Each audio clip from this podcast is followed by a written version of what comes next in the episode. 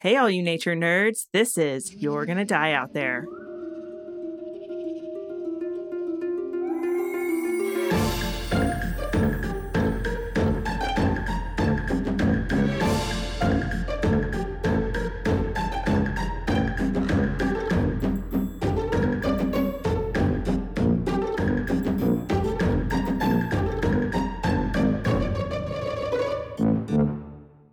Welcome back, nature nerds, to another episode of You're Gonna Die Out There. This is Megan. I'm sitting across from my co host, Jen. Well, hello. Oh, What a nice intro that is. Uh, thank you very much. It was uh, Mhm. practicing in my brain. I know that you had a good Halloween. oh, it was great. Yeah. Yeah. Uh, you Did- came by the house afterwards. We did some trick or treating, and then my kids felt like they needed more candy. So we came to visit. Well, I still had an obscene amount because I had very few trick or treaters this Yeah, year. what's with that? I mean, the effort I put into the front of my house. Your costume. Come on now. Perfect. It was great. Guys, it was so good. so good. I bought We should post a authentic. picture. Uh, pff, Jesus. I bought authentic vampire teeth, Yeah. you know? And did you get a headache later? 100%. I took a little Tylenol PM.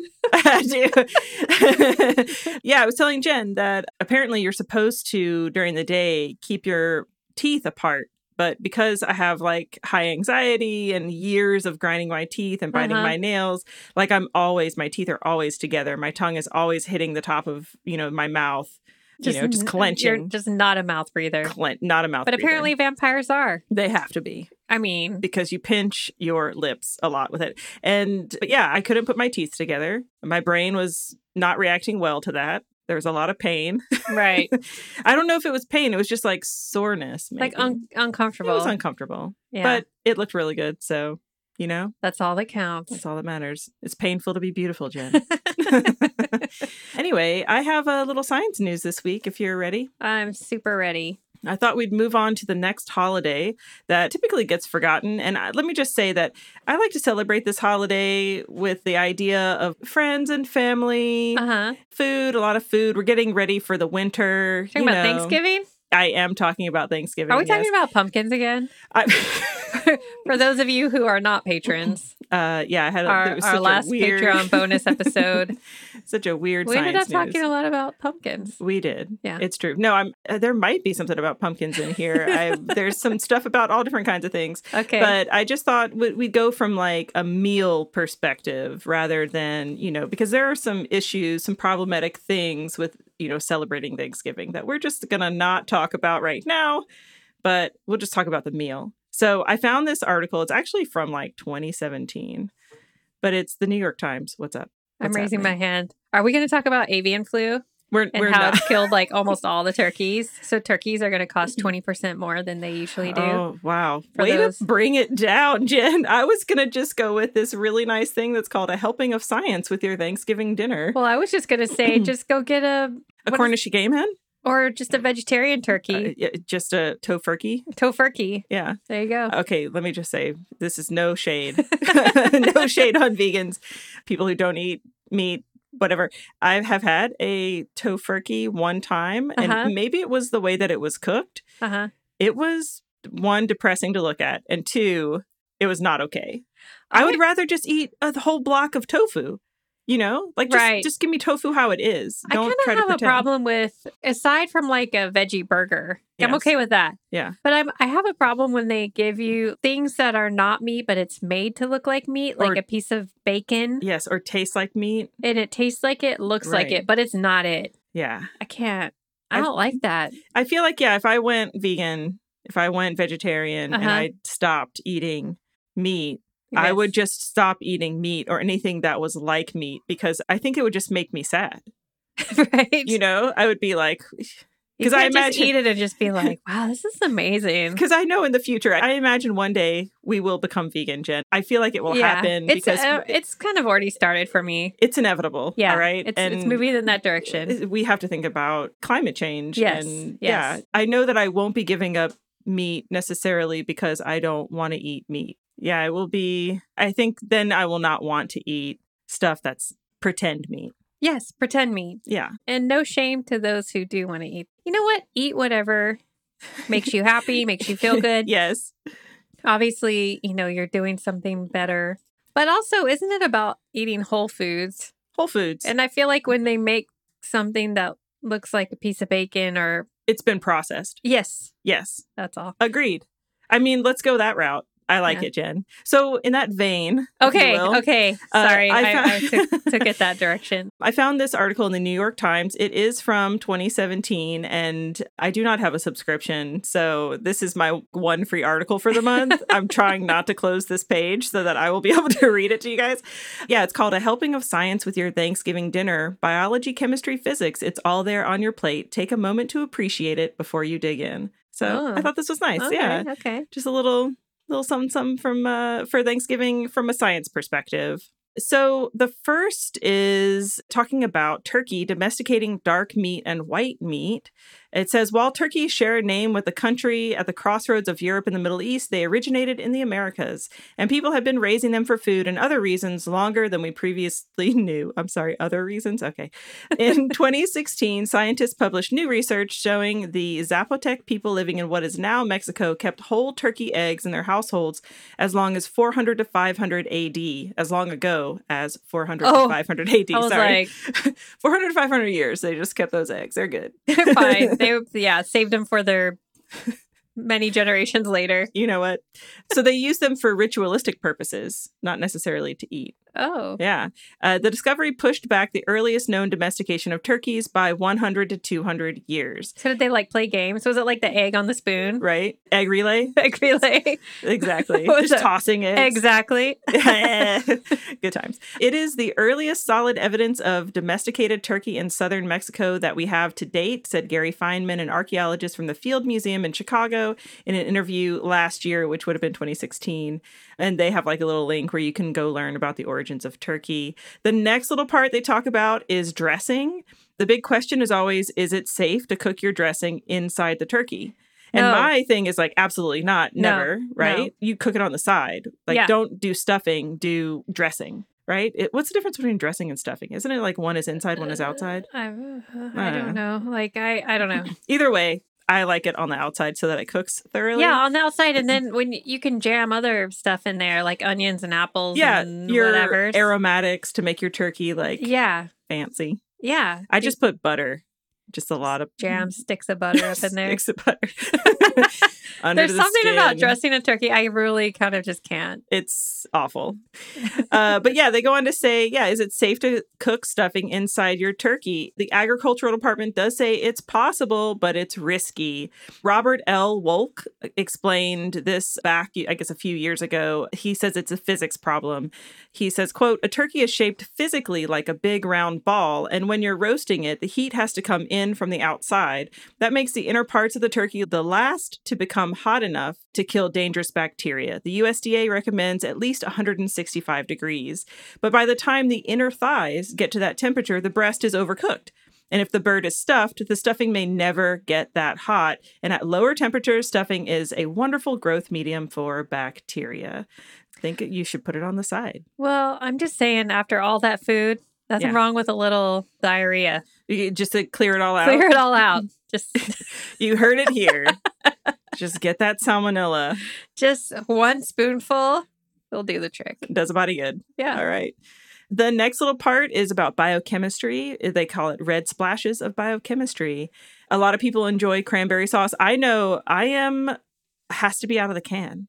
Oh, I love that jelly out of the can. Out of the can. Oh yeah, it's it super, still has the stripes like Yes. this from the can. That's how you know where to cut it. Yeah, yes, it's so good. I think I said But you it can last only year. eat it once a year. No, you cannot have it regularly. Have you ever tried to eat it when it's other not- times? It- time? No. I have. Do they even It sell feels they do, and it's wrong. it? Yeah, that sounds real wrong to me, Jen. Yeah, and it needs to be cold too. Agreed. So cold. Like it's the last thing you Let put me on just the tell plate. you, with my Micronesian family, I'm the only person that eats it. Yes. That's why when I come over, it's like I bring we the, are I- the only ones that eat it. we eat it. I bring the real mashed potatoes. oh, my mom. She Yeah, your she mom might will. partake. Mhm. Yeah, there are certain things. It's like we have to have this. I love that your Thanksgiving is inside for like a Micronesian party to be inside. Oh, it's hard the for house. them. It's That's real hard. That's hard. They're like, we're all in here together. Why are we so close? Why is it? Why are we having to sit all at the same table? This Yes. is insane. Yeah, but it's a lot of fun. It's a if lot you of know, fun. you know. This is the truth. Yeah. So they go on to say that you might also be eating beets. Have you ever had beets for Thanksgiving dinner? Nope, I don't want to. Never had I it. just don't want to eat beets. I, I mean- juiced beets once and I drank it oh God. and it flushes you out. And I felt real funky for like a few days. I mean, Wow, I did not even consider that you could juice beets. I don't oh know. why yeah, not. the- it's like a real like you put it with like carrots and some other stuff and Uh-huh. it will it's supposed to like I don't know. it's uh, like a salmonella flush. It's Same, like same. a kidney flush or something. it's like hardcore. Yeah, I actually do really like roasted beets, but like with a lot of seasoning. Oh, There's got to be a lot of seasoning because Oh. I don't really like beets by themselves. They have kind of a funky taste, you know? yeah, I don't know. All right. So the article says perhaps you're eating roasted beets too. Both cranberry sauce and beets are red, but the chemical processes that give them their hues are completely unrelated. Cranberries are made red by pigments called anthocyanins. This There is we go. Really good. so many words. These compounds are a common source of red coloration in the plant kingdom, from fall foliage to raspberries, apples, and cherries. But beets have something different going on. Their brilliant reds result from substances called betalanes. I think I'm saying that right. Sounds good. Yes. Scientists recently reported that in their evolutionary history, beets figured out how to harness a surplus of an amino acid called tyrosine. This is the same substance that helps opium poppies produce their narcotic effect. Ooh. Uh, but while most plants switch off the process that yields tyrosine, the beet keeps it going until it becomes such a beautiful shade of red. So, because poppy flowers are red. too, okay. yeah. Yeah. And then I just want to throw out that one of my favorite books is Jitterbug Perfume, and it's all about beets. Oh, It's really great. okay. Tom Robbins. Little plug. Okay. All right. This next little part is about Brussels sprouts. Do you like Brussels sprouts? I do, but I only recently like oh, yes, I know. because there's a restaurant here that Yeah. they broil them and then they put this amazing sauce on them. That's so good. Now I start I've made them at home like that and I would like more recipes. I need you to make them Please. for me because I tried to do it and it came out real bad. Oh, Like I just burned, they were too crispy. oh, oh, oh. Okay. Yeah. Yeah. All right. So they say, hopefully you're eating something green too. Perhaps it's a side of Brussels sprouts. This, they may be the craftiest thing on your plate. Scientists found that when a Brussels sprout plant detects eggs laid on its surface by a type of butterfly, it responds by manufacturing a chemical. That chemical sends a signal to parasitic wasps, sort of like a last minute invitation to a Thanksgiving meal. The wasps lay their own eggs, which eat the growing butterflies, and the Brussels sprouts are saved. What? now I love them even more. I know. They're crafty. Wow. They're crafty. I'm They- Oh, just that's so amazing. I love that. isn't that really neat? I had Yes. never heard of that Thank before. you for that science bit of science that I will carry with me. It's so cool. And you know, I think the reason I didn't like it as a kid is because they would just boil them. Yes. And they're like, eat your Brussels sprouts. And I was like, I will not. I will die first. And I would have to sit at the table and Oh, I wouldn't wow. eat it. yeah. I have always liked Brussels sprouts. I think because I like cabbage and they have that same feeling to them. They're like mini cabbages almost. I'm not a I'm not a big fan of cabbage. Oh, I've always been a fan of like boiled cabbage. I think that's the Irish side. Like my nana always making it for uh, St. Yeah. Patrick's Day. That's a thing. And it's like it, it's very nostalgic for me. Like Right. over boiled cabbage, I'm there. I'm there. You're there for it. if you can cut it with your fork, like you don't even really have to put pressure in your fork. It just like, fl- Uh-huh. yeah. Do you like coleslaw? I do not like coleslaw. I- I'm Not a fan. Not a fan. either. It, I think cabbage got to be cooked. uh-huh. Got to cook it. Anyway, Anyway. I love I love the Brussels sprouts. If you if Yeah. anybody out there has any good recipes, You should send them in. We're I'm into it. we're into those. Yeah. I think this last part here is about pumpkin pie. Love pumpkin pie. Very important. They say instead of the whip topping, we'll offer you this fact. Your dessert is a product of an evolutionary quirk that transpired some 100 million years ago. Here we go, Jen Pumpkins. Along with their other family members like squash, watermelons, and cucumbers, they were born when the genome of a melon like fruit duplicated itself. The act of this duplication set off a course of adaptations to environmental changes. Millions of years later, the descendants of that fruit ended up in a can that was pried open, poured into a pie crust, and baked with love so you'll have something delicious to finish your meal. a fruit. Yes, Which is a 'cause, uh, pumpkin. seeds. Yeah, pumpkins. Yeah. And they can get really big, Jen. They can get really big. We know. we know. We guys, we talked about this already. Good times. So that's basically it. I thought, you know, I feel like Thanksgiving It's a good time, like I said, to share a meal. It gets overlooked. It's like Halloween decorations come out in July, Christmas decorations come out before Halloween. Uh-huh. Whatever happened to Thanksgiving, no one knows. Yeah. Well, thank you for that. I'm kind of, Yeah. I always look forward to it. It's a good meal. Yeah. It's, a fun time. It's kind of fun. You kind of just cook the same. It's that one time of year you make all the Yes. things. I actually make giblet gravy. Oh, that's hardcore. It's Jen. hardcore and it's it always turns out really good. Delicious. It's weird. I used to hate gravy, but as I've gotten older, I'm like, yeah, let's do it. All the Yeah. gravy. All the Oh, gravy. gosh, So man. good. I, s- I can't believe you grew up in Georgia and you're like not into gravy. Wasn't a fan, Wow. but you know, it's okay. Boiled cabbage. I ate boiled cabbage. Weird. Well, let me just say that you jumped ahead to Thanksgiving, I did. whereas I Oh. am sticking around Halloween for a little bit longer. Oh, I like it. I like it. Just, you know, uh, like one more thing that I felt like we needed to discuss. I was listening to Mm-hmm. That Aged Well Oh, yes. because I saw that they did The Secret of Nim. They did. Yes. And I was like, I got to listen to this one it was really good. because I'm slightly older than them. hmm And so sometimes it's fun because either they never saw a movie or they were younger. So Erica kept talking about how it just like scared the shit out of her when she was a kid. hmm And I don't know about any of you guys if you watched it and it scared you, but it didn't scare me. You know, as a person who's scared of things, that movie didn't scare me. The only part that I would get a little bit kind I of mean, it was like creepy. creeped out about, Yeah. yeah. was the part with the owl. That was the only part because they were like Nicodemus. and stuff, Oh, no, and- Nicodemus was the other guy. Who's the Yeah. owl? The owl. the owl, the great owl when she goes to see Yeah. the great What owl. was his name? um, I think he's just called the great owl. Oh, okay. And she goes in there and there's like spider webs and stuff, and he Yeah. like crunches a bone under his Uh-huh, claws. uh-huh. and that's the only part where i was like is he going to eat her like it was it was a moment of whoa that's kind of scary you know because so many cartoon movies in the 80s Were, scary. they were scary yes, exactly what I was thinking. they were insane And also, I was watching stuff I probably shouldn't have been watching. yeah Oh Like, I was scared of Poltergeist, and I was probably the same age watching Poltergeist for the first time and watching that for the first oh my time. god Seriously. I wish somebody would, hey, you guys talk about Poltergeist next year. right i don't know if paul can watch that though Why? he can't do scary movies Oh. like they just did scream and he's basically like this is the only horror movie quote unquote that Uh-huh. he's ever seen oh, and that really? he says that he will ever see so great. i don't know yeah i guess we could make a plea that I they, mean, it's uh, Steven Spielberg. I mean, you know.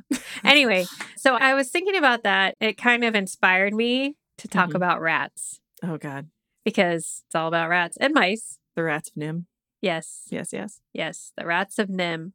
Let's talk about rats because either you love them or you hate them. Yeah. Probably hate them. A lot of people love them. Well, maybe it was just like derby stuff, but there's like still a lot of goth people in derby. So they're really That have people have pet, Yeah. pet rats. They're super smart. Yeah, we Yeah. have some colleagues that have Oh, a pet rat. Do you want me to tell you? I don't You found know. it? You'll tell me later. okay, It's I'll fine. tell you later. Yeah, and I actually, when I was in college, I worked at a pet store. It mostly sold feed, Mhm. but there were a couple of snakes in there and like little pocket pets, I guess. yeah, yeah, And we sold rats as pets. yeah. but we also sold them as food for snakes. And I kind of hated that hmm because a lot of the rats were really, they were pr- kind of sweet. And I Yeah. got bit by rats a couple of times, which Oh. wasn't so cool. And then and some you- of them were so big that you were just, it was creepy. did you get the bubonic plague? The I probably buboes? had some boobos at the time, but but yeah, some of them were really they were super friendly and Mhm. cute. I don't know, yeah, yeah. but I just was like, no, I didn't I need a feel pet you. rat. At Not the into time. it. Yeah, Yeah. but Yeah. they were cute. I was okay with it. So I want to start out talking about the Chinese zodiac Let's do it. because if you know you're a rat, then you're a rat. Are you a rat? I'm a monkey. Are you a monkey? Mhm. Okay. Well, so the year of the rat is 1924. So they go every 12 years, obviously Right. Yeah. because yeah. the months. So 24, 36, 48, 60, 72, 84, 96, 2008, and 2020. Do you say 36? Uh huh. What is that rat? Yes. That's my dad. yeah. I'm trying to think if I have. No. Actually, my dad is too. Hey, but not 36, right? 48. 48. There you go. Yeah. Interesting. I didn't think about Ah. that. Huh. So we have rat dads. Hmm. Mm. but I'm a tiger and you're a monkey. I'm a monkey. Okay. Pretty sure. Well, so I thought this was really interesting because the rat is actually the first zodiac. Oh, sign. So of their like ever. yeah, and so the lady who does my hair, she's half Korean, Mm-hmm. and she's like, I guess they're really into this, the Chinese zodiac. Yeah. And she told me that her aunt is one of those people that reads people's futures. Oh, serious? And she bases it all on this. But it's very detailed. It's like, you know, what's your zodiac? yeah. Because it's All the things. It's all the things. Yeah. Yeah. Yeah. Yeah. Does she live on Guam? No, but I bet she I bet she'd still do It's A it. little long distance reading. Yeah. I love that stuff. I do too. It's so fun. like I said, it's the first of all zodiac animals, and they're considered one of the most successful of the Oh. zodiac signs, along with the ox and the dragon. So not our sign. Not our size. Obviously. Unrenowned.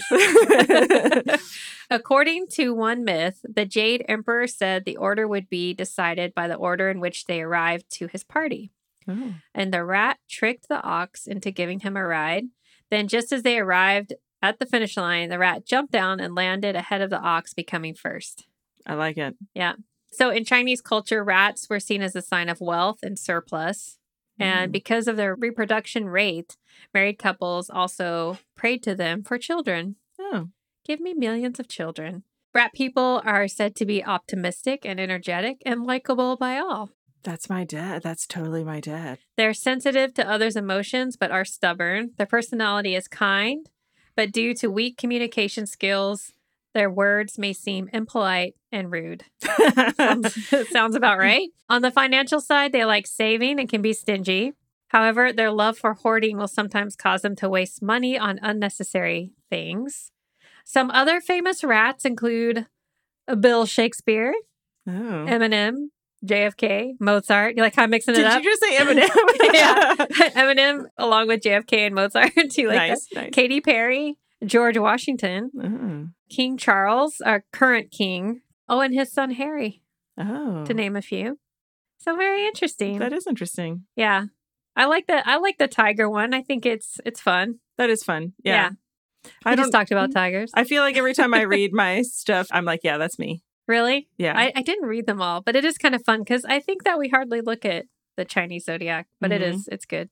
All right, so let's talk about rats. okay. because rats are like the human equivalent of the ultimate colonizers. It's true. Yep, it is true. so humans are likely to be the most numerous species of mammal on the earth, possibly at the moment. However, having reached some 7 billion in 2011, we just barely outnumber our fellow friends, which are the rat and the uh, house mouse. Oh. So the brown rat. So they're the only species that come close or possibly exceed us in numbers, and whose evolutionary histories and distribution are closely tied to our own. There's a reason for that. Yes. There is this, I had never listened to this podcast, but it's called Throughline. It's an NPR Oh. podcast. It's really good. I was kind of excited to find it, but I found it by looking up, by researching about rats. And they Mm-hmm. did a whole podcast that's called How Rats Became One of Earth's Most Successful Mammalian Colonizers. So, first and most importantly, what do you call a group of rats? A rat king? No, Rat no, but we will talk about rat oh, my kings. God. It's called a mischief. Oh. Isn't that cute? All right. It's I see it, it. it- yeah, Yeah. totally. I'll give a little rat rundown real quick. They're various sizes, as we all know, because I'm pretty sure all of us have seen a rat in some shape or form. I, I would hope so. Yes, or well, on T- at least no. maybe not in your house. Ma- yeah. Okay, but, But like around, or you've Around. seen it on, yeah, on TV or whatever. right, Yeah. right, right. So they're medium-sized rodents, similar in appearance to mice, but larger. hmm There you go. True. The true rats are members of the genus Rattus, and that's the most important. What I was about to be like, are they called Ratus Ratus? they are? I love that I remember that. Yeah, So they're easy. most important of which to humans is the black rat, which is Rattus rattus, Ah. but also the brown rat, which is the one that we'll find most commonly in the U.S. and Mm-hmm. a lot of other places, which is Rattus norvegicus, or also known as the Norway rat. Oh, okay. But they're not from Norway. Oh, Not even. that's Somebody What? just made some shit up. that's amazing. Yeah. The genus Rattus or true rats is the largest genre of mammals and includes up to or as many as 78 species, but I saw different numbers for that. So give or take. Mm. Give or take some species. I'm sure there's still somewhere out there that, or people are still, taxonomists are still arguing about it. Um, they're actually native to Southeast Asia Oh, and even Australia. They have their own little rats too. Yeah. And some nearby islands. It's crazy because they all originally started there only. they And- weren't anywhere else. Wow. Yeah. They're often known as obviously agricultural pests or vectors of disease, hmm and they have spread a lot of diseases. They eat a lot of food crops, they chew through electrical wires and so forth. So a lot of people don't love them. hmm We don't love them, but they do serve a purpose. We'll talk about that in a little bit. They also have important roles in laboratory research, ecological food chains. It's, it happens. Mhm. And of course, we talked about people love to have them as pets. They're super adaptable, obviously, to almost any environment and live symbiotically with humans. Mm-hmm. Like I said, most successful mammalian species living on Earth today, followed by the house mouse. That's crazy. The only continent without rats is Antarctica. Antarctica. It's too freaking cold. Mm. So rats mostly they mature very rapidly and they only live for about a year or two. Oh. Mostly. Like that's very common. hmm The black rat reaches sexual maturity in 80 days and the longest recorded lifespan was 4 years old or 4 years and 2 months. Just like geriatric. I mean, I'm guessing that was in a laboratory Right. or like situation because I don't know how else, unless you tag them in your yard or you're watching them outside. So female rats can mate with multiple males in a single day. and they can produce up to 12 litters a year, averaging about eight babies in each one. So, one single pair and their mating young, which reach sexual maturity at four to five weeks, could collectively produce over 1,000 rats during their first year. Dang. Yes, I know. That's a lot. That's a lot of rats. It's a lot of, it's a lot of babies. It's a lot of babies. They're omnivores mostly. They eat both plant and animal foods. They're generalists and not bound to one specialized way of life. Smart. So that's That's how you get it done. that's how you get it done, right? There are exceptions to this, and those are the mole rats of Africa, which, especially the naked mole rat, which are highly specialized. So they live almost their entire lives underground, eating bulbs, roots, and tubers. Mm-mm. It's cute. That's- There's fish eating rats of South America. They swim in streams to catch small fish. I don't want to see that. what? No. I'm good. yeah. Kangaroo rats of North America. Which aren't they super cute? They're super cute. They, Yes. We've talked about them before. They live Yes. live in deserts and they don't hardly even need to drink anything. right. So they get the water they need from seeds and insects that they eat. Then there's the marmoset rat of Southeast Asia. They feed mainly on bamboo and build its nest in bamboo stems. Oh, there you go. Yeah. Smart. The largest rat species are the muskrats of North America, and it weighs about one and a half to four pounds. And then there's a giant tree rat of New Guinea, Megan's face right now, which can weigh as much as four and a half pounds. Rats typically have a four or five fingered hand, which I'm like, Oh, like one of their hands has four or five fingers? well, I'm just saying maybe Or- different species oh, have, they either, have four, or five. Oh, Yeah. oh, okay, okay, okay. Yeah, yeah. So some of them, the ones, the rats of Nim, definitely had five. Oh, for 'cause sure. They could unlock cages and stuff. Yeah, they could Yeah. do stuff. The whiskers serve as a sense organ. Mm. So the whiskers are more sensitive than our fingertips. When they brush those long hairs against objects or the floor, it helps them build a detailed picture of their environment because they Mhm. actually can't see very well. Oh, that's Yeah. like. I mean, that's kind of like cats. I mean, cats can see really well, but also whiskers Right. are like super important. Sure. And then we know they have this long tail, which is hairless and disgusting. and that was the one thing I just couldn't. I'm like, I just I can't do the pet thing. The 'cause tail. The tail. Yeah. If it was a fluffy tail, I feel like rat. It would be a whole different situation. then we're for talking rats. about squirrels. kind of, but yeah. But their tails are used to keep balance and also Mm-hmm. to keep them cool, like which I guess is why there's no hair. Do they sweat? No, they actually can direct some of their body heat out through their tails. Oh, okay. They're also really good swimmers, which is horrifying. They can hold their breath for several minutes. And I think later I talk about it a little bit more, but we'll Oh. get there. that's how the rats of uh, the the mom like the kids the mice you know like they were okay when they went under the mud is because they could hold their breath for many minutes I guess. I don't really remember. I'd have to, I need to go Um, back and watch the, at the movie. I kind of like towards the end the block that all the, the kids are Goes in the mud. goes in the mud it sinks all I the thought way it down was in like an air bubble or something. no Oh, I, you just assume they're dead I mean they sit around for a while before she like picks up the thing and it comes out of the mud because of her necklace. yeah because Yeah. of her magical powers that no one explains Mrs. Jonathan Frisbee. that just bugs. It bugs me too. I totally get it. yeah yeah It's like, All right. give her a name. Anyway, so they're mainly nocturnal. They live underground and we rarely see them, which is also creepy because Mhm. they're very good at staying out of sight. unless you live in New York Yeah, I'm going to talk about it. oh god Uh, but all rodents, they all have this. They have two incisors on the upper and the lower jaw.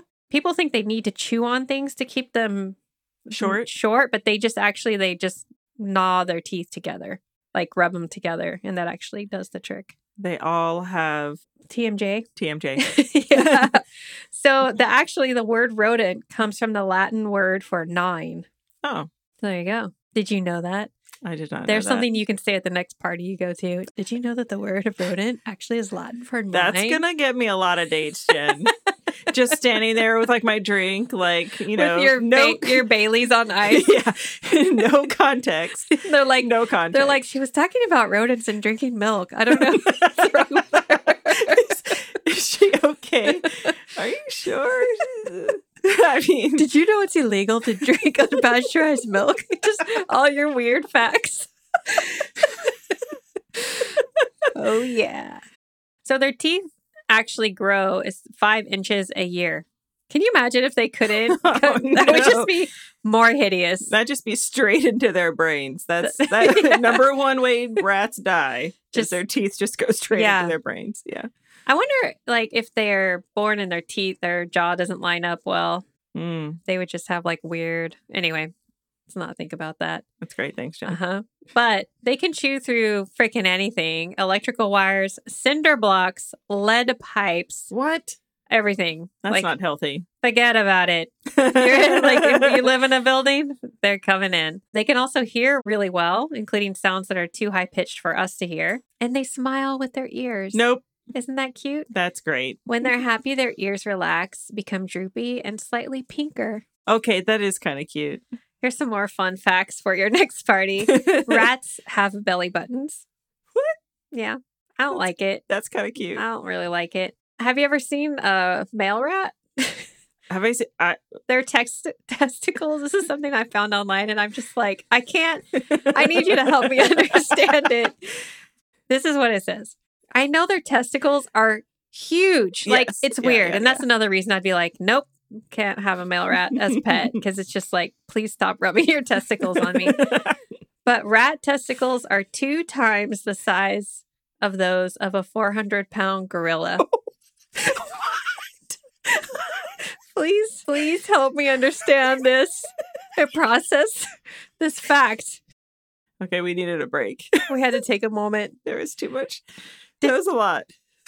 That's a lot to process. Yeah. I'm well, I need to wondering- understand what a 400 pound gorilla balls look like in order for me to process this, which I don't know what that looks like. but I, but they do have super big testicles. Right. Like they Mm-hmm. drag them around. I feel like they're making a comparison. Like, you know, this is to this as this is to this kind of situation. So it's like whatever, how, however many pound gorilla, it's like two times the size of like that proportion, maybe. It's like how big the rat's testicles are. Do you need Oh, There's me to read it again? I need Rat testicles are two times the size of those of a 400 pound gorilla, meaning a 400 pound gorilla has a way smaller, half the size of Just, like, balls of tiny. a rat. Wow. I mean, that's a real insult to a gorilla. Do you, do you think there's like rats in the jungle with the gorillas? They're Is just, it- just swinging their balls? swinging their balls, right? just like come at me, bro. Come- just like they're they're, just they're like the so short- much manhood. the short kings of the forest, you know. it's yeah. Oh god, That's how they've made it so far in this world. Uh, We they need that because they gotta have sex. I mean, they you were saying they mate like all the time, Yeah. like, constant. You gotta have like a million babies, Yes. so They got to I carry get it. around a lot of. They gotta be ready. They gotta be packing, Jen. Moving on. oh God, A rat can fall as far as 50 feet and land uninjured. that makes a lot. I now I understand a lot of things.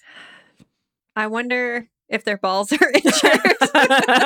That's how they're not injured, Jen. It's Is it is like takes the impact, it's an impact. but it's okay because they're so big. It doesn't matter. Okay. Next. A rat can go longer than a camel without having a drink of water. Oh wow, that's That's amazing, really. they're just designed to take over the world. So, also, we all think they're so disgusting, but they're actually very clean. just like cockroaches. Really? Yeah, I think I did a science news way back, but there's uh, cockroaches are constantly cleaning themselves. I don't even care. I hate them. and why do they smell so bad then? oh, maybe that's just their smell. Well, they're groom like cats, like constantly grooming themselves, Mm. you know, licking their fur. They even comb it into place, like with their teeth. Oh my god. That's gross. I mean, but it's cute. yeah. If you sure. love rats, it's cute. Rats can't vomit or burp. Wait, what? They can't, which is why rat bait works really well Oh, because they can't vomit it up. They've developed this super sensitive food avoidance method. So when they find a new food, they'll taste like a teeny bit of it. And if it makes them feel sick, they avoid it forever. Oh. It's like those directions on the back of every cleaning supply that you never read, where it says like test a small bit on the side of your whatever you're cleaning, Mm-hmm. Yeah, but we don't. but we don't. We just use it all. And then we're like, F. Um, and they also have very good memories. Uh-huh. I think we know this from Mm. Yeah. all the research, right? yeah, As they go yeah. through mazes and do things. they They're- push buttons. And, They're really smart. So they remember when something, they're like, nope, I'm not going to eat that. There's a, a lot of areas now where people are having to use different kinds of bait or Mhm. rodenticides because it's not working anymore. So remember when I said they're great swimmers? Yes, They can tread water for three days straight. come on. Three days straight. And here's the thing if you flush them down the toilet, No, they can return to the building where they were flushed from the same route. And yes, that means they can come up your toilet. Why are you telling me these things? It's just nightmare Also, fuel who because it's still flush- Halloween. who flushes rats down the mm, toilet? Well, okay, here's what I think. Well, yeah, we don't know. Right, sure, If you don't have anywhere else to put it, you just fling it out the window or but it's fine. At fifty feet, it's going to survive any either it's going way. to survive. There's a- doesn't matter what you do. Okay. No, but I was thinking like, what if it came up your toilet? And then, I mean, you'd be flushing the shit out of that toilet to try to make it go back down. I would Mm. just run. really. I think if a rat came up the toilet and I saw it happen, Yeah. right? Like, cause it- that would be like Just close the, the, lid. timing, right? just walk away. No, I think I would put on gloves and get a bucket and try to get it out of my house. I don't think I would reflush it back down because I would worry that it would get stuck. And it would just, yeah. And then your pipes get all and messed there's up. going to be then i'm going to have to like plunge it out no yeah i think i would try to i think i would try to like f- yeah somehow fling it outside I don't know. I just, all these scenarios there's- now i'm never going to be able to sit down without looking I in the don't think it's an toilet. issue here, but in some places it it's is. true yeah So the reason that they can fit into these like pipes and small, tiny spaces oh god you're going to tell me something gross. is that they have ribs that are hinged at the spine so they can collapse in so they can squeeze through like the tiniest spots this is hurting my brain it's like my dog goldie she can get out she is the largest she's actually Chubbiest dog. she's actually the biggest rat ever she can get out of any small space it's true in our fence she's a freaking houdini she is it's kind of amazing Yeah. i have a lot of respect um so the black rat ratus ratus Mhm, mhm. was naturally or is naturally a tree dwelling species has found nesting places in uh and food in barns houses and other buildings that's and they spread around the world That's kind of cool that they're tree species. I kind of like to think of them like a little squirrel with a Yeah. hairless tail. Yeah. Ew. so they were commonly found in europe by the time of the roman empire they also referred to them as roof rats or ship rats Hmm. the brown rat like i said also known as the norway rat and also called a sewer rat is a ground dweller and it naturally digs and burrows near water In so Suwas. and Suez. It's disgusting. It gradually spread out of Asia and reached Europe in the 1700s and North and South America soon after. So brown rats mostly live low to ground and sometimes sometimes in sewers. Hmm. In some buildings, brown rats live in basements, so black rats would be in your attic. So there you go. Oh, okay. Good times. Good to know. So They're coming at you from all sides. everywhere, up your toilet, in your attic, your basement, your sewer. They're everywhere.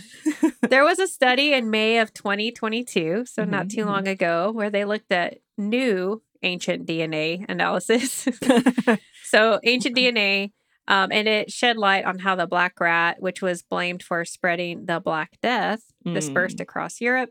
And that revealed that the rodent colonized to the continent on two occasions in the Roman and medieval periods. The study was led by the University of York along with University of Oxford and the Max Planck Institutes for Science of Human History Hmm.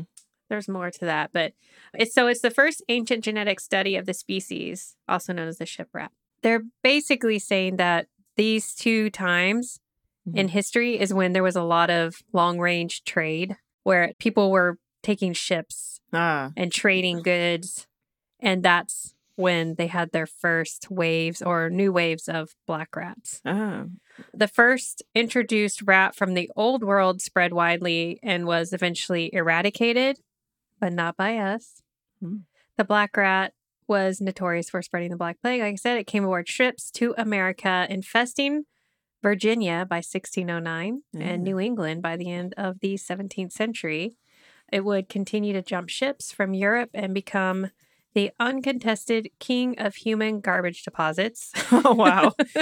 in all of the US's Atlantic seaports, but they eventually would disappear around 1775 with like crazy expanding world trade. Mhm.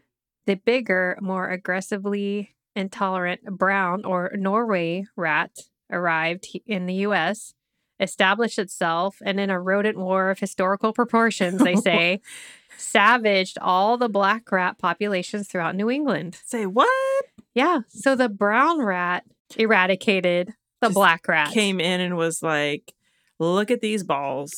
they just swung him around and s- Just like, skibbity bapped him on the head. Skibbity bap. just murder. They're just dead. Just X's just on their eyes. testicle murder. Uh, so the black rats were mostly gone by 1900 and fully extirpated from Massachusetts by the 1930s. cool. I had to cut that. I don't think anybody was thinking of that. Yeah. Were you thinking of that? Nope. Nope, right? A few would show up periodically, but for a very short time. As business continues to inadvertently reintroduce them, either from abroad or from our southern states, where they are remained ab- abundant. No. But as soon as they would go up north, the brown rats would just. So the brown rat doesn't like the South. Is it too hot for them or something? I don't really know, but they are still found in the southern states. All right. So you can get the buboes, just so you know. Sweet. I did read this thing once, or I saw something. Maybe it was like a History Channel thing or whatever. That it was like, you know, we when we talked about, I think it was last Halloween, we talked about black cats Uh huh. and witches and all that stuff, Yeah. right? Or Yeah, we did. yeah, and it was like, I guess because there was such a kill off of cats, Uh huh. then the rat population exploded, and that was like one of the major causes for the buboes. Yeah, but I'm going to talk about that Oh, okay. because there's some new research now Mm. that have changed things. Well, it's not new, new, but sure, sure, sure. Yeah. uh, so University of Florida. I thought this was good, and I know you'll love this. Florida. University of Florida researchers looked at the behavior of the species in several African villages, and they found that rodents stayed away when any household pets like cats or dogs Mhm. were present, but also that they tended to venture back into the space if there was a dog present. If there was a cat present, the rodents would not come back into the home. Smart. Good job, kitty cats. You know why? Because I read this too. Mm-hmm. I read this because my my husband like he tolerates our cat. Yeah. I mean, he likes him. Yeah. but he tolerates him. And I was like, listen to this. Let me just tell you, because we have rats Yeah. here on Guam. We have Yeah. lots of rats. Well, you're also lucky because you have a rat killer dog. Yeah. Yeah. They're, they're all pretty good, but we have almost an acre in my our my chicken coop is way up in the back corner Yeah. of our property, and the rats like to hang around up there. hmm There's one that I know for sure lives inside the coop because I always have to kind of clean. The rat doesn't stay where they lay their eggs. He- Right. There's like three boxes, and they always lay in the one, and the rat stays on the other side. And I've never seen the rat. I think he just goes in there at night. Yeah. He brings things up there, he or she Making a little nest. makes a little nest and stays there. And I'm just like, well, whatever. yeah. I mean, he's not doing anything to hurt anybody. yeah. So I just leave it. I mean, I don't want to fight them. You're over it. I'm over it. I know you had like a war there for a while. We were having a Some full on battles. war. Yeah. Yeah. And then I just gave up. I'm like, just live your lives. They were like, we wore her down. Yeah, I think that's- Victory! That's what happens. Yeah. Hence why they're amazing colonizers. I mean, they could probably never make it here at my house. There's No. Too many cats. So many cats. Yeah. But I've never seen them really. Well, they're definitely not in our house. hmm but they are rarely around our house Yeah. because because of the dogs. Yeah. Anyway, let's talk about rats in New York City Let's do it. because I know that is where a lot of the hate comes from. Synonymous. Yes. Yeah. In 2014, Animal Planet named New York City the worst rat city in the world Yikes. compared to other cities within the US.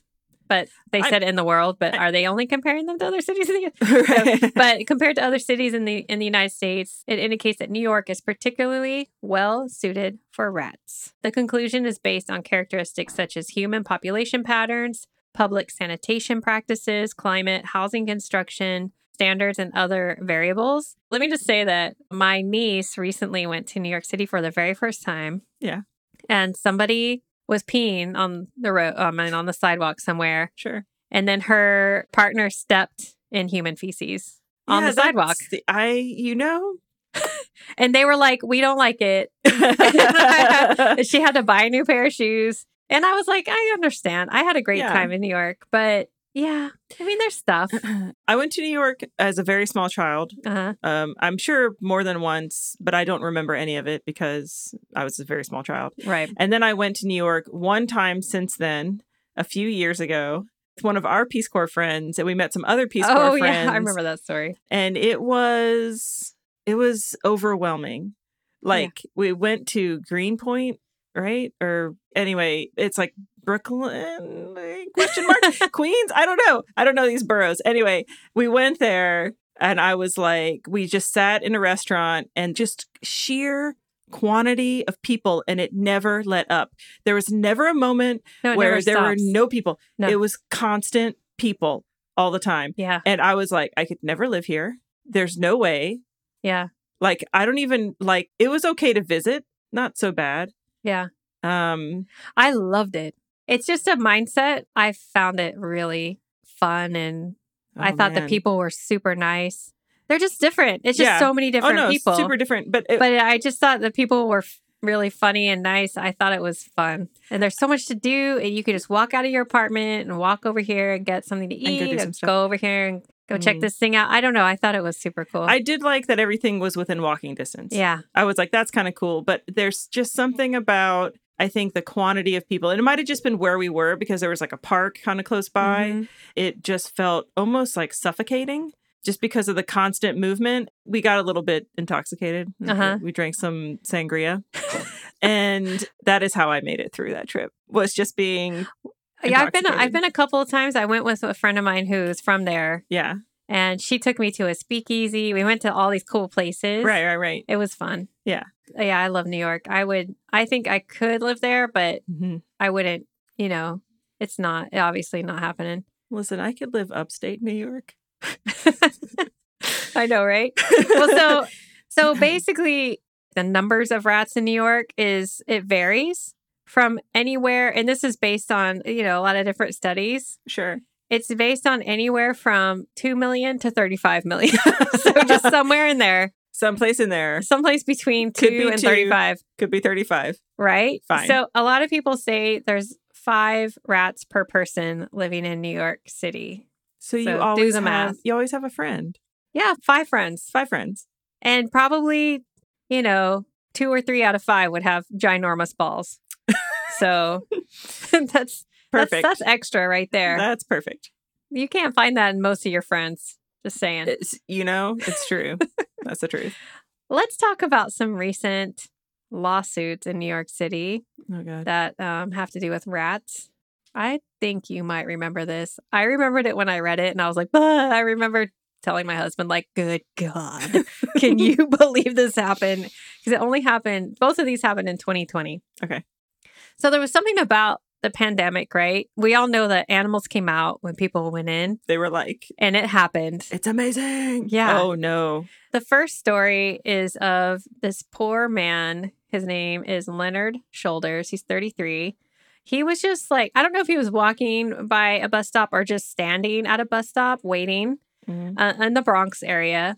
The concrete below him cracked and he fell into a hole, a sinkhole, if you will. It just, Sure. the, it broke and he fell. He fell into a 15 foot deep hole of darkness that was teeming with rats. Nope. it's like I knew where you were going. I knew what you were gonna say. He was stuck for 30 minutes. Absolutely not. New Yorkers that were there described his ordeal as a nightmare. Rats crawling on him and he cannot move, his brother said, he told CBS News. He didn't want to yell because he was afraid that they were going to be rats that would go inside his mouth. Holy shit. So the firefighters were called to the scene. I mean, it's on C you can see this happen. It's on CCTV. Like there was a camera that's captured it all. Oh god. You can see him just like completely disappear into the pavement. I mean, the odds. The odds. But the see, in New odds. York, the odds are much greater, right? 'Cause Yeah, there's a yeah, lot more yeah. people. One witness said, I looked down and the guy was only moving his hand. So maybe he was like reaching up and like he could just see only the hand. just like te- tears streaming down his face. When they finally got him out, he was taken on a stretcher into an ambulance. He had injuries to his face because it scraped his face when he fell in. and his arms and his legs. But he was okay, just completely traumatized. And his mother said, he said he went straight down and he was falling, falling, but the debris was falling and hitting him in the head. So there you go. Did, uh, he got a settlement, right? Did the, did the New- New York City uh, just write him a big fat check for? I'm not sure what came out of the lawsuit or if it was done. I didn't go that far into it, but Yeah, yeah. they should pay him at least a few trillion dollars. they should pay him thirty-five million dollars because that's the top amount of rats that might be existing. Thirty-five million, yeah, that's insane. That's insane. Just the thought. there was a building there that had a Mhm. basement or Yeah. a cellar. Yeah. And it's a really old rundown building and that's what happened. So he basically fell into the cellar or basement of this really nasty rundown And building. the only thing holding up that building were the sheer number of rats. Yes, that's Right. it. I feel like that is That's a nightmare. a personal hell Uh-huh. and also an episode of Fear Factor. You know what and I mean? that is a solid 30 minutes. That's the longest 30 minutes of your life. of your life. He's probably still living that 30 minutes. I mean, I hope he goes to therapy. I would need a lot, a lot of therapy after that. I hope he got so much money that he's living in the tallest high rise. and people carry him around so he never has to fall. Yes. Yeah. Yeah. I wish him all the best. I really do. Uh, hermetically sealed bubble. He's Yes. just living in, yeah. Did he have any injuries from the rats? I don't know. Because you would think, you know, if you like had scraped your face and it's like bloody. I wonder how many rats it was. I'm sure there were a lot of rats, Yeah. but I don't think it's Oh, God. Let's move on to the next uh the next case. I can't wait. the next lawsuit. This was a 45 year old handyman named Robert Peterson. He was tasked with installing a new wall at a building in the West Village. Mm-mm. He was told it would involve cleaning up rat droppings. So he asked for protective gear like Mhm. PPE. Yeah. And his boss allegedly told him to stop being a baby and just do his damn job. Listen, OSHA is a thing. It's a real What thing, people. year are we living in? Who is this guy? I know, right? Come on. As he was working, he said he was cleaning up, what's this in quotes, rat feces and rat urine on soaked pieces of insulation. He explained there were dead rats and there were live rats running all around me. They were trying to come out when I was trying to plaster the wall. The problem came when he was called back to do another job to repair a hole in the ceiling. He wasn't given protective gear and said when he put his head in the hole while fixing the ceiling, the rats were running all around my head. This is this is a horror. Then- movie. As he's working on it, the ceiling falls in on him. shut up. He said, The whole thing came down on me rats, feces, you name it. He told the New York Post. You cringe. I don't like rats, mice. I don't like any kind of rodents. I was disgusted. You feel grossed out. You are itching and scratching. He was covered in welts and then started vomiting, which landed him in the hospital, and he is suing. Uh, pfft, yes, I'd be taking that that boss to court. Just personal, and then also work. like so many, so many lawsuits. So happening. here's the question Would you rather the rats Oh, no. fall on you, or would you rather fall into the rats? I mean, that's a great question, Jen. I'm gonna go with Neither. neither, but I would rather that I fall into the rats because the idea of being showered with rats and Really? feces and urine, because at least if you're falling into the rats, it's not falling down on you. You know what I mean? Like just No, see, I'm, thinking- the opposite. I, cannot- love that we're so different. I would rather them fall on me Mhm. because then I would just Mm-hmm. run the hell away as fast as I could. But when you Mm. fall into it, he's just stuck.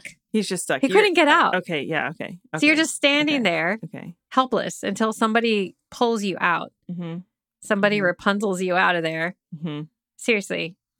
I don't know. I think it's Uh-huh. the I think it's the no PPE and the urine and The- feces all raining the down on things. you. I would never be able to shower enough. Like I would be living my life in a scalding hot shower. I would die from showering too much. So Yeah. think about it, people. Let us know. oh god. Which would you rather? If you Mm. had to choose. Mm. Okay, one more last insane thing. As long Okay. as we're um, grossing out about rats, let's talk Yes. about Rat Kings. Uh, I don't know if any of you guys have seen it. It's a little urban legendy. Yeah. Because some people think it's not true, right. but I kind of think it could. It could happen. I could see it. So, a rat king occurs when you have a mass of rodents whose tails become stuck together by either some sort of strong adhesive or by becoming so knotted that they can't escape each other. Right. And then they just become one big being because they can't untangle. Then they end up just moving around together.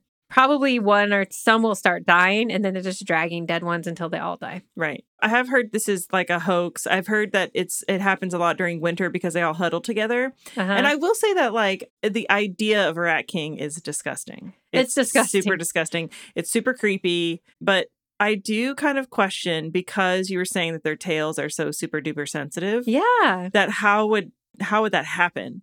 Because you would think that the tails would be like, oh, That's e- exactly. And I think that's Yeah. what a lot of people think. But so supposedly the largest rat king on record is 32 rats. that's a lot of rats. It's displayed at a museum in Altenburg, Germany. Hmm. And it says that, yeah, there's a lot of debate. It comes from a myth that out of all the rats in a pile of rats, there's one wise rat who sits on the rest of the rats and like rides around. Yeah. That's cool. Um, if you end up traveling back in time to the 16th century and see a rat king, you need to run away.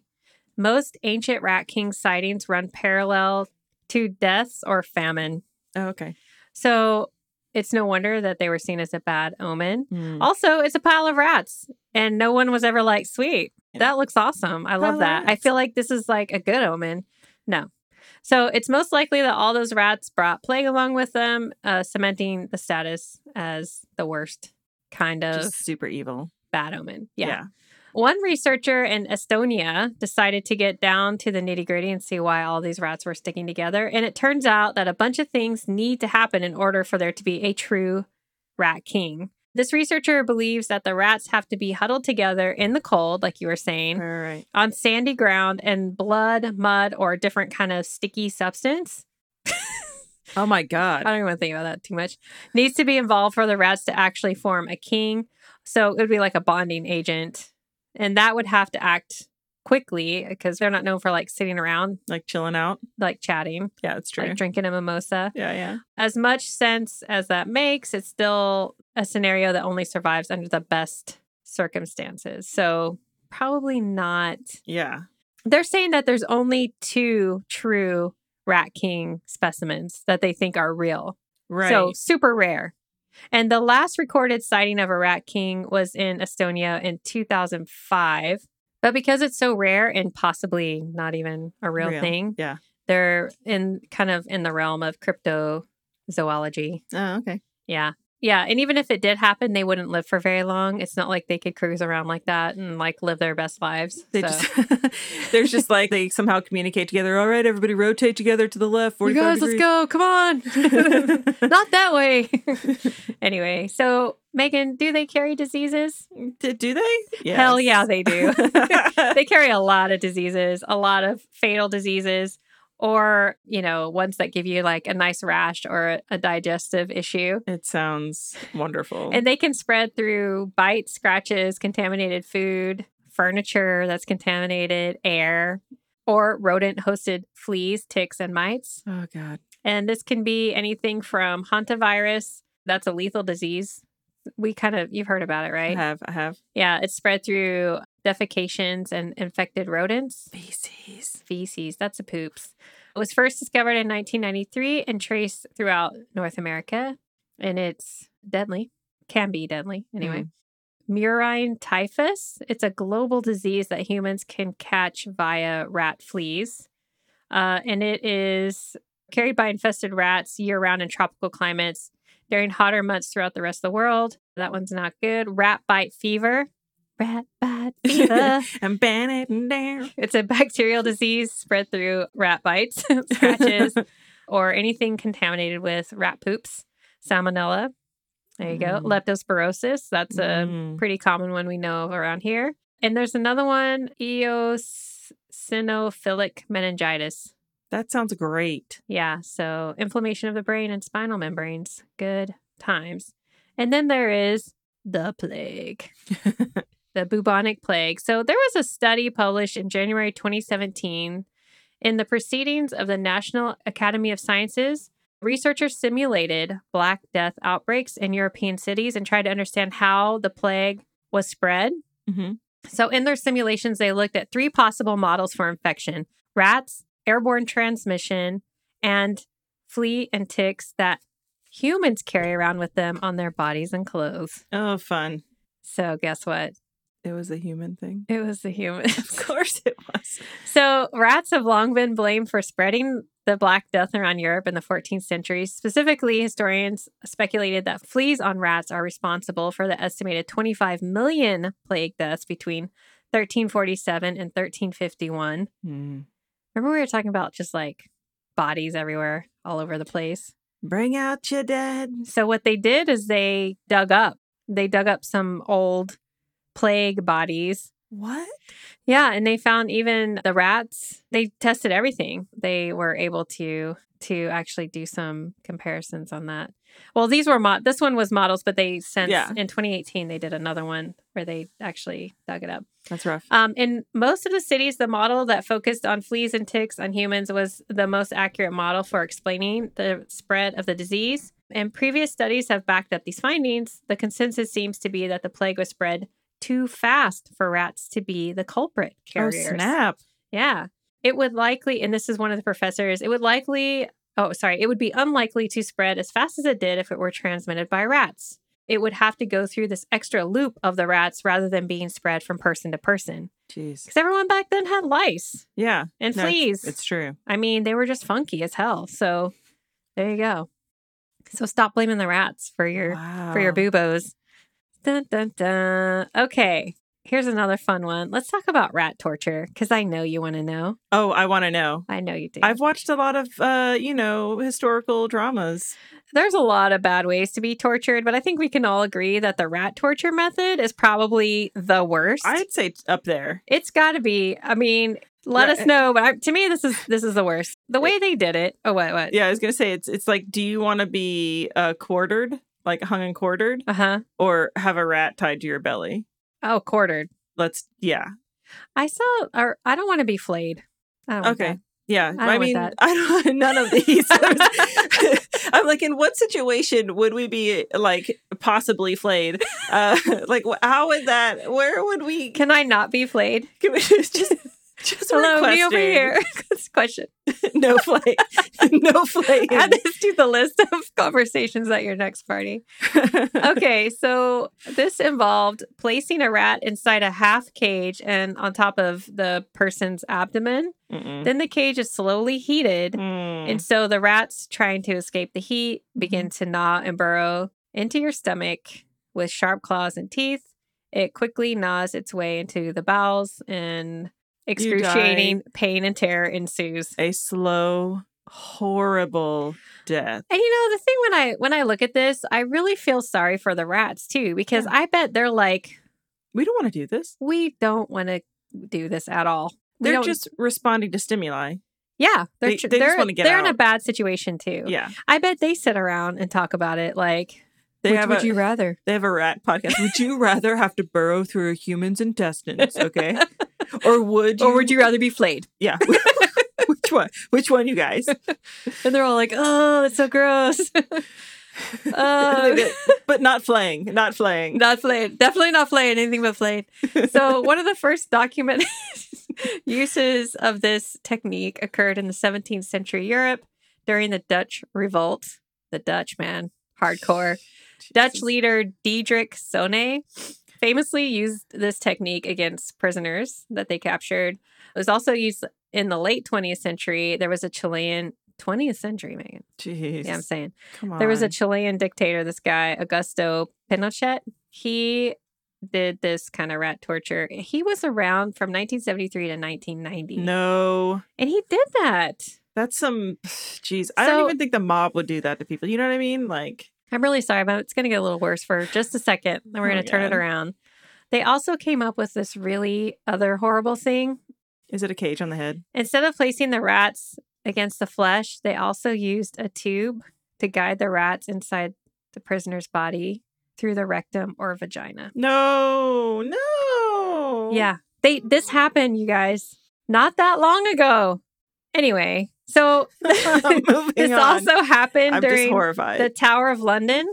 So they had rooms or a room referred to as the rat's dungeon. In this room, it was pitch black in the cell and it sat underneath the high tide mark, like the water line of the Thames River. So when the river came up, the rats swept up from the shores and would float in because you know they can swim. yeah, And because they're just like in the water, so they're trying to crawl up people. yeah. Mm-mm. Yeah. Mm-mm. That happened. What, what, what? Let me just. What is? what is it about Humans? human? What is wrong with us that we were like, hey, look at this species. It's all like about coming power. and we're just gonna like who thought up these things and it- we're supposed to be like civilized and like No. i mean jesus already gross. happened you guys like We're how gross. is it possible It's How is okay, Megan. this- Megan's having a moment. well, you wanted to talk about it. that's true So that was the most common way that rats were used in torture, that they were Mhm. just locked in confined spaces with rats. I've heard other bad things, like Mhm. people being tied to things in like a cave and like cut open and then hungry rats, like, you know, I've heard other, but I didn't Yeah. read it in this. yeah yeah But yeah, just terrible, really terrible. But I guess a lot of it was psychological because just the idea of a rat eating into you could Mm-hmm. make you talk. oh yeah So it worked without the person, the torturer, having to actually inflict a lot of pain on the person. They could pretty easily get what they wanted. That psychological element was it was it went strong. what if hear me out no one was actually ever tortured with rats back in the day They just used it and they then just and yeah. people drew pictures and they were like check this out this is what's going to happen to you or they're like, here's the rat, here's the thing, is this gonna is gonna happen. Eh, what if that didn't actually happen And they were like, Flay me now. right? Because it's not like we can say like pictures or it didn't happen because there were no, you know, no Yeah. pictures. So Yeah. it's just like a guy over there Dang. drawing. Ah, I'm glad there Yeah. were no pictures. Oh god. Think if there was Facebook back then. I no lie, that would be kind of funny. That would be a funny parody. So as much as we are using rats to torture people, hmm we also use rats in experiments and probably True. not in such cool ways. True. So the domestication of rats actually started in England with a, the sport of rat baiting in which rats, which were mostly brown rats, because remember they're the ground dwellers, Right, right, yeah. were put into a pit and killed by dogs. Hmm. Captive rats were bred to provide a constant supply of contenders. No. From time to time, a white or a spotted rat would be born due to this uh, genetic mutation, Mhm. and those were bred with each other, changing the gene pool and allowed them become popular pets. Oh yeah. In 1895, Clark University of Wor- Wor- Worcester, Worcestershire? Massachusetts, it's not even, um, established a population of domestic white brown rats to study the effects of diet and for other psychological studies. So that's kind of where it started, 1895, when they Oh, started okay. like, oh, we can use these rats. And those were the white or brown and white rats. Are they albino? Some no, of them, or they're just like white mutant. Like it's just a, white mutation. I yeah. gotcha. So these domesticated rats are very different from the wild rats. They're calmer and less likely to bite, which Mm. is a good thing. Uh, they can tolerate more, I guess, crowding. I don't know what that means exactly. Like more rats around them. than Yeah, like other they're they're species? cool with like uh chilling out together. Yeah, I think so. They breed earlier and produce more offspring. No. and their brains, livers, kidneys, adrenal glands, and hearts are smaller. The laboratory rat has made a lot of contributions in cardiovascular medicine, neural regeneration, wound healing. We've seen the rat that grew the ear. Oh Saw yeah. that? Remember yeah. that? Yeah, yeah. That was So I Creepy. don't know how I feel about that, but Mm. I mean, It's you like want to have it- an ear. Yeah. And you want advances in science, but then you kind of There's like it's just Mm. So, wound healing, diabetes, transplantation, behavioral studies, and space motion sickness research. Um, they've also been used in testing drugs, safety of drugs, improved models in all these areas of research have given us new knowledge of the rat genome. They've contributed to more cures in research labs around the world than any other animal. Almost all disease linked human genes have counterparts in the rat, pinpointing that these should help researchers to develop rat genetic models of human disease. I mean, really beneficial to Mhm, us. mhm. So we have to like thank these little guys, right? They're also, their brains are larger than mice and they're less timid and more intelligent. Although they don't think like humans, some of their brain structure resembles the more primitive elements of our human brains, so they can be Mhm. used to model some of our behaviors. So we kind of know all that stuff. They Yeah. also they have really great memories, so they're great for science. Some interesting things I learned is that in 2011 there was an experiment where rats were presented with chocolate chips or a caged rat. So they would first free the rat in the, the caged rat and then get the food and share it. Right? they would share. Mhm. Oh, I thought that was I mean, That's yeah. kinda So they're sweet. very social. yeah. Similarly, they would ignore the lever. Same kind of study, but it was Yeah. like if you push this lever, you get all this delicious chocolate. Mhm. Or you can go save your friend who's drowning over there, and they would always save their friend. What? Mhm. They're better than people. They're better than people, I'm telling you. In another study, rats who were trained to press a lever for food, that pressed the lever for food, stopped pressing the lever once they saw that it also caused another rat to receive an electric shock. yeah. So that's another thing is they're highly social. So without companionship, rats tend to become lonely and depressed. Mm. Yeah.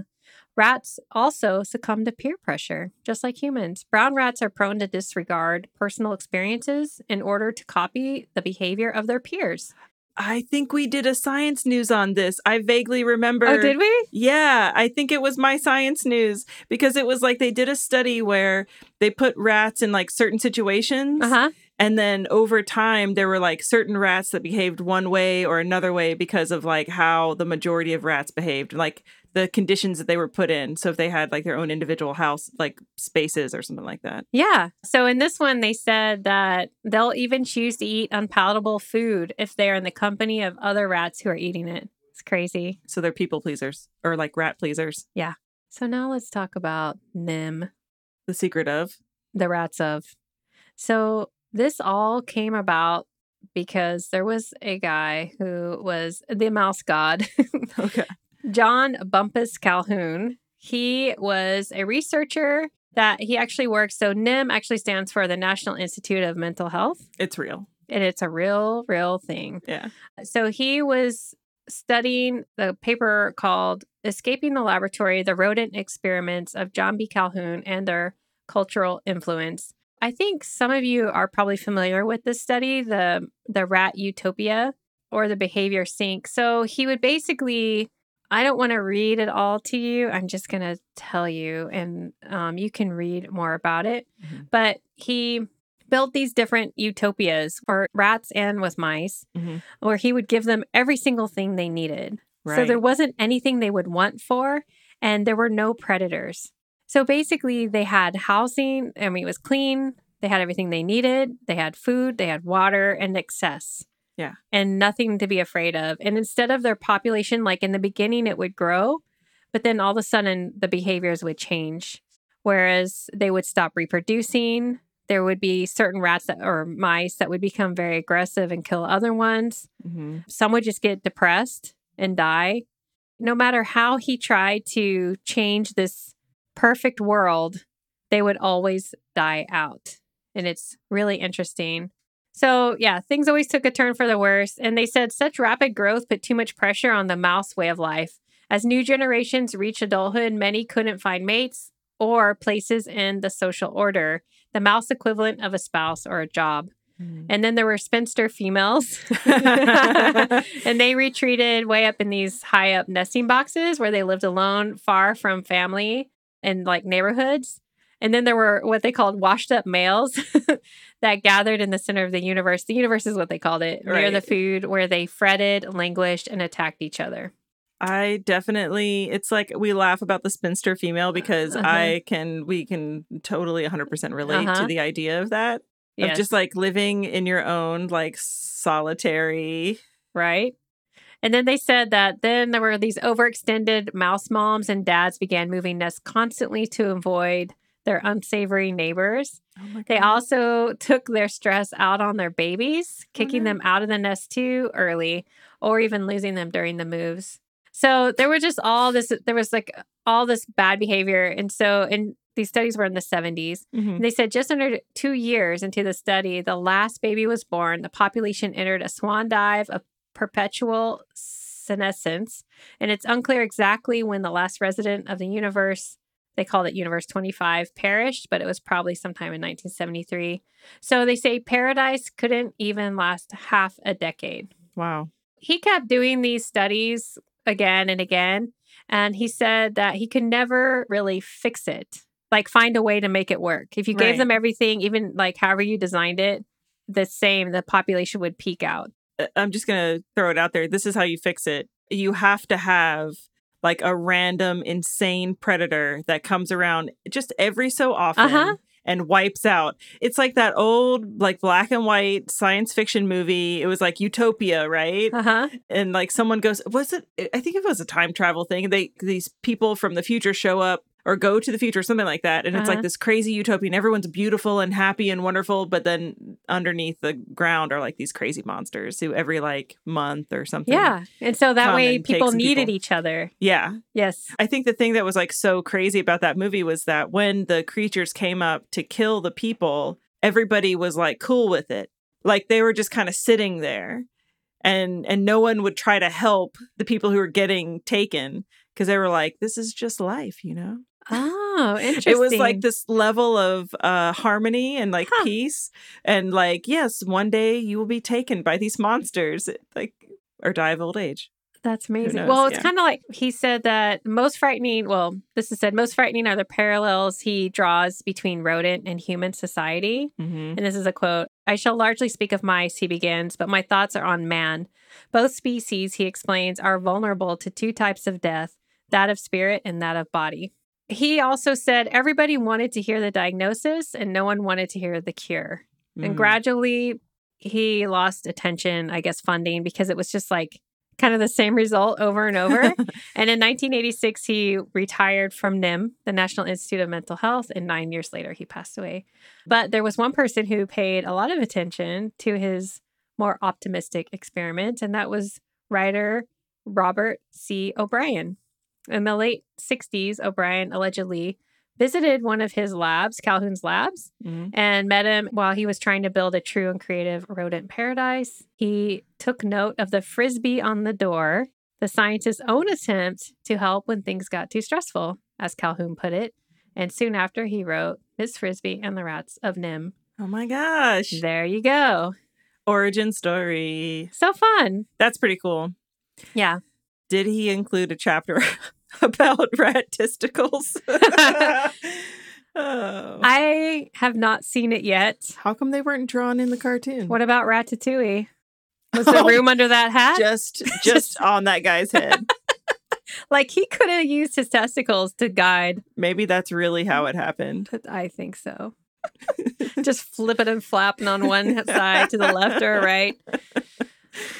Oh, So, God. as we know, rats make great pets. Mhm. Like a pet dog, a pet rat can learn many tricks and even respond to its own name. oh, that's cool. Pet rats can learn to sit up, fetch, jump through a hoop, come when called, and even walk on a tightrope. They can also be taught to solve puzzles, run through mazes, and perform tricks. They're also the only non primate known to be ticklish. They What? actually laugh. shut up. I know, right? But what does the laugh sound like? that was great. Thank you. Here's something that's also really cool. There's a place called the Karni Mata Temple or the Rat Temple of India.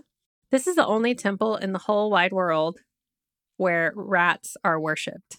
No. It's a Hindu place of worship. It was dedicated to the 14th century sage and mystic Karni Mata or the miracle goddess. Karni Mata was a Hindu warrior, also known as the Sri Karniji Maharaj. She is worshipped as an incarnation of the warrior goddess Durga by her followers. The temple has visitors from all over the world that pay respects to rats at the temple and pray to the goddess. no. Uh, so you can just find pictures. I put some pictures up and you can go see it. There's the legend goes that Karni Mata's son, Laxman, I think is how you say the name, was trying to drink from a pond in Kapil Saravar You're doing, you're doing so good. and accidentally drowned. And she was so bereaved or so sad that she begged the god of death, Yama, to revive him. And at first, Yama was like, No, I'm not doing that. But she convinced him, and he decided that he would let her son be reincarnated as a rat. oh, The same went for all of her male children and clan. So it's thought that the rats or kabas are members of Karni Mata's family reincarnated. There you go. all right. So the innermost temple was thought to be constructed in the 15th century, around the time when the town of Dishnok was founded in 1470. So that's really old. That's really old. And they bent, built the temple in our, honor of her. So you can go there today and you can see it. And you can buy treats for the rats. you can bring- feed them. You can feed them. You can let them run up on your shoulder and Uh stuff. huh. Uh huh. Mhm. And no one knows how many rats there are Oh, that no. live inside the temple, but it's a lot. I've seen pictures. Just go look at it. They say that there's an estimated 25,000 rats in there. It's a lot of rats. You can buy milk, sweets, ghee, or little packages. And they say that the rats in there are diabetic because they eat all the sweets. and Oh no! Oh, milk. I'm sorry. I'm sorry. That's kind of hilarious. yeah, it's true. Here's a reason to appreciate rats. Okay. So I'll have you know that I watched this whole documentary and it was amazing. Mhm. So, today, happening right now in parts of Africa and in Cambodia and some other places, rats are helping save lives and fight disease. There's this charity called Apopo, and they work with the Sokoine University of Agriculture in Tanzania, and they train African giant pouched rats to react to the scent of explosives so they can detect landmines. what? And that's happening in Tanzania, Mozambique, and Cambodia.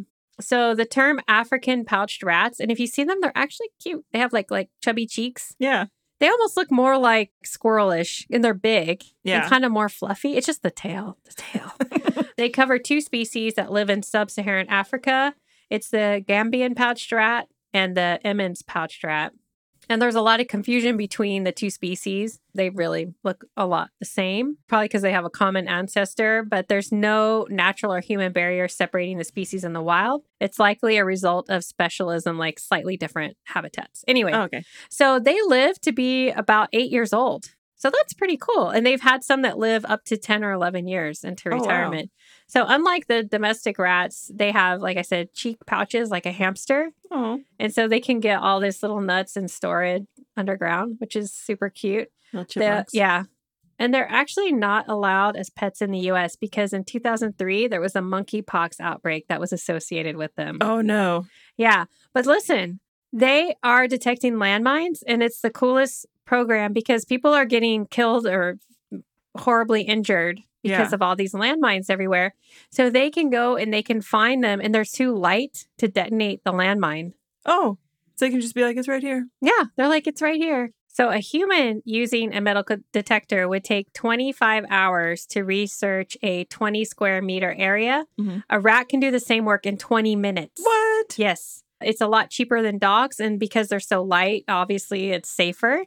They can also smell specific odors to detect tuberculosis. So That's every cool. year, there's 3 million people infected by tuberculosis and they go undiagnosed because They, They just don't- don't know. Yeah. Apopo says that they're- that's the agency. Mm. Apopo says their trained rats can screen 100 samples in 20 minutes that um, would normally take a lab technician four days. Jeez. The samples detected by rats are then rechecked using the World Health Organization or WHO endorsed confirmation test. So basically, Uh-huh. they were 100% correct. That's cool. There was an article just a few days ago or Oh. a week last week, October 27th, that they've been training rats to save lives using their sense of smell for 25 years. But now they're teaching these uh, pouched rats to save lives in a new way by searching through debris of collapsed buildings to help find survivors. Oh, wow. So we actually saw this on uh, the Daily Show with Trevor Noah. He was talking about it Oh, that's cool. like a little while ago, Mm-hmm. and and then yeah, and then this. They're actually going out to find victims in collapsed buildings from natural disasters or like hurricanes, typhoon, whatever. Because they're so small, they can get into little areas, and they have this like special little backpack that's designed to have a video camera, a microphone, and a speaker for two way communication. So if they do find somebody, they can communicate with them. What? So I imagine being locked or like trapped under rubble and there's a rat coming at you. They're like, good God, no. But then it's actually coming to save you, you know? That's, you know what? That's changing people's minds right there. yeah. So because the backpack, you will have real time communication with Mm. whoever's. They just have like trapped. the Flight of the Valkyries playing all the time. I I come in peace. uh, so the trained rats with they call them smart backpacks can also Mhm. be used for other detection tasks such as inspection of packed shipping containers or Oh, anything really. Yeah. Yeah. We should try to talk some people into uh, getting some rats to check cargo here in Guam for brown tree snake. I honestly thought about it, but then I was like, would the snake then Eat the eat the rat? Yeah, But that's a big rat. that's a big rat. They're big. Uh, so that is our organization to support, Oh, apopo.org, because that's awesome. that's pretty cool. So, nonprofit organization has Belgian roots for 25 years. They've tackled landmines, tuberculosis, and now they're doing rescue missions. Their website you can go to, it's really nice. They have so much information. So, you can make a monthly or a yearly donation. You can also purchase a hero gift. I'm doing air quotes for the animal. Like, you can buy a little block of cheese. PPE. Oh man, like things for um what is it like safety Uh-uh. gear or for Yeah. not even for the rats but also for the trainers that's cool. you can buy food and supplies and you can also adopt your own hero rat because that's what they call them is hero rats and right now if you want to go find out more there's a rat called baraka which i like kind of love That's cute. i'm like is it baraka obama mom and he is a little tiny guy that they started to train and you can Aw. go and adopt him or another one and you can help with the cost of their training and it helps a lot of people and you should watch this documentary i can't even remember but if you look up Rat documentary. rats looking for landmines or something on Uh. youtube Yeah, it's like an hour long but it's great I will check that out. That Yeah, sounds it's- super cool. it's really cool so You're there you have it. changing the hearts and minds of people. so we went through all the gross stuff but i Yeah. uh, feel like i'm trying to redeem them in the end You- Yeah, but honestly this doesn't really redeem the brown or the black rat it does not. not even Honestly, Not even a little. So everybody in New York, I'm sorry. I mean, I I got nothing. That was great. oh man. Yeah, this is a fun episode. I'm uh, really enjoying these fun facts that you have told us. I hope and you've all like stories. they've all like drilled themselves into your brain forever. I can't even wait for the next party I attend in possibly 10 years, I don't know, where I can be like, "Hi, so would you like to know some random facts about rats?" uh cuz I got a few. So Megan, Yes, Jen. in your emergency preparedness kit. Yes, yes. I have been uh, I have been considering this so while many, you've been many talking. things. Yes. I feel like there's there's one really standout uh, part of today's episode, and I just want to honor that. So I think that for our emergency preparedness kit, you know, in the event that you are in New York and possibly going to fall through something, yes, yes. I think that a large pair of rat testicles to break your fall is what you're going to need. Well, uh, okay, okay. I'm I'm following, but how would you? It'd be like your own pair, like it's like you. Mm. It's I like think something I- you wear. I think this would be like an inflatable deal. You know, Okay, like we've okay. had some inflatable things, Listen. those work out well. it was it- just Halloween yesterday, and I saw a Exactly. ton of inflatable costumes. It's a thing. It's a so, thing. uh, you know, I think this is not far off. I, I also think that for. Hold up, I just, real quick. yes. If I saw a kid walking in a rat costume, dragging a giant pair like on the ground, what if they like lit up? Or they they bounced independently, like there was some sort of like montage music playing. I'm just saying, I wouldn't not love that. Right. I, I feel like I'd be into it. I'd be like, You'd be like, that's anatomically correct. I appreciate And then the next to authenticity of them, your. I, I yeah. think we're looking at some costumes next year. Next to them would be a 400 pound gorilla. Those look tiny balls. You wouldn't even see them. I mean, it would be kind Oh. of pointless. So They'd be like that's- marbles. Oh, this is really just warming my heart this episode. So I think we're um, looking at some new costume ideas, yeah, I, basically. I agree. I definitely agree with that. I think we should TM. that Gee, business. hey, that's There- our that's our idea. Don't think you can steal it. I mean, that's we'll just call it Rat King because that makes more sense. Yes, Then- it does. Then the than a bunch actual, of rats with tails. Yeah, Yeah. yeah, yeah, yeah. yeah, Yeah, no, I think that uh, what I was going to say is that inflatable things, all these inflatable things we have in our pack, they're going to take up very uh, minimal amount of space. uh-huh. They're going to be light, right? They can inflate, you know, very quickly uh Uh-huh. when you need them. So I feel like also those suits, you know, because they have like air blowing through them, mhm, that mhm. might keep the rats out. kind of a way. Yeah, Yeah. yeah, yeah. And also, your rat balls would be so much larger. I feel like you would intimidate all the other rats. A hundred percent. They'd be therefore- like, "Holy shit! Look at these." Yeah, yeah, Yeah. Therefore, at these you're balls. you're good. yeah. You are the rat king. You're covering all bases here. You really are. hmm So I, I mean- think, are we going with the Halloween costume? I feel like a pair of inflatable rat testicles to break your fall. I think that's what that Or what an we should anatomically go with. correct rat Uh, rat costume rat yeah. costume? hmm Yeah. Uh, yeah. I think that's good. I think it's good too. You'll TM be guys.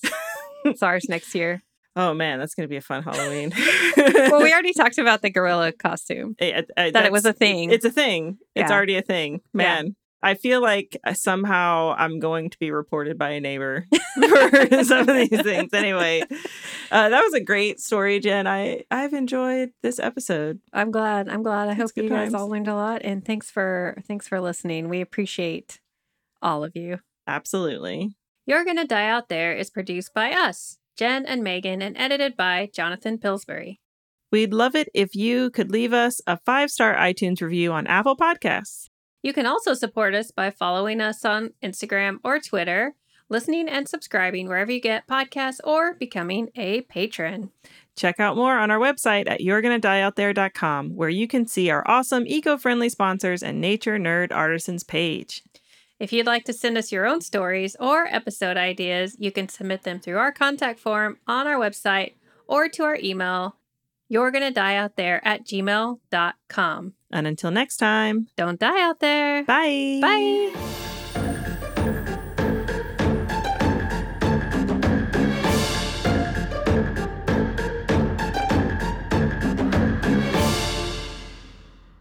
That's a big rat. That's a big rat. That's like That's like my smallest that's a cat. meal. Yeah. That's a Thanksgiving rat right That's there. a- oh, God. That's, nope.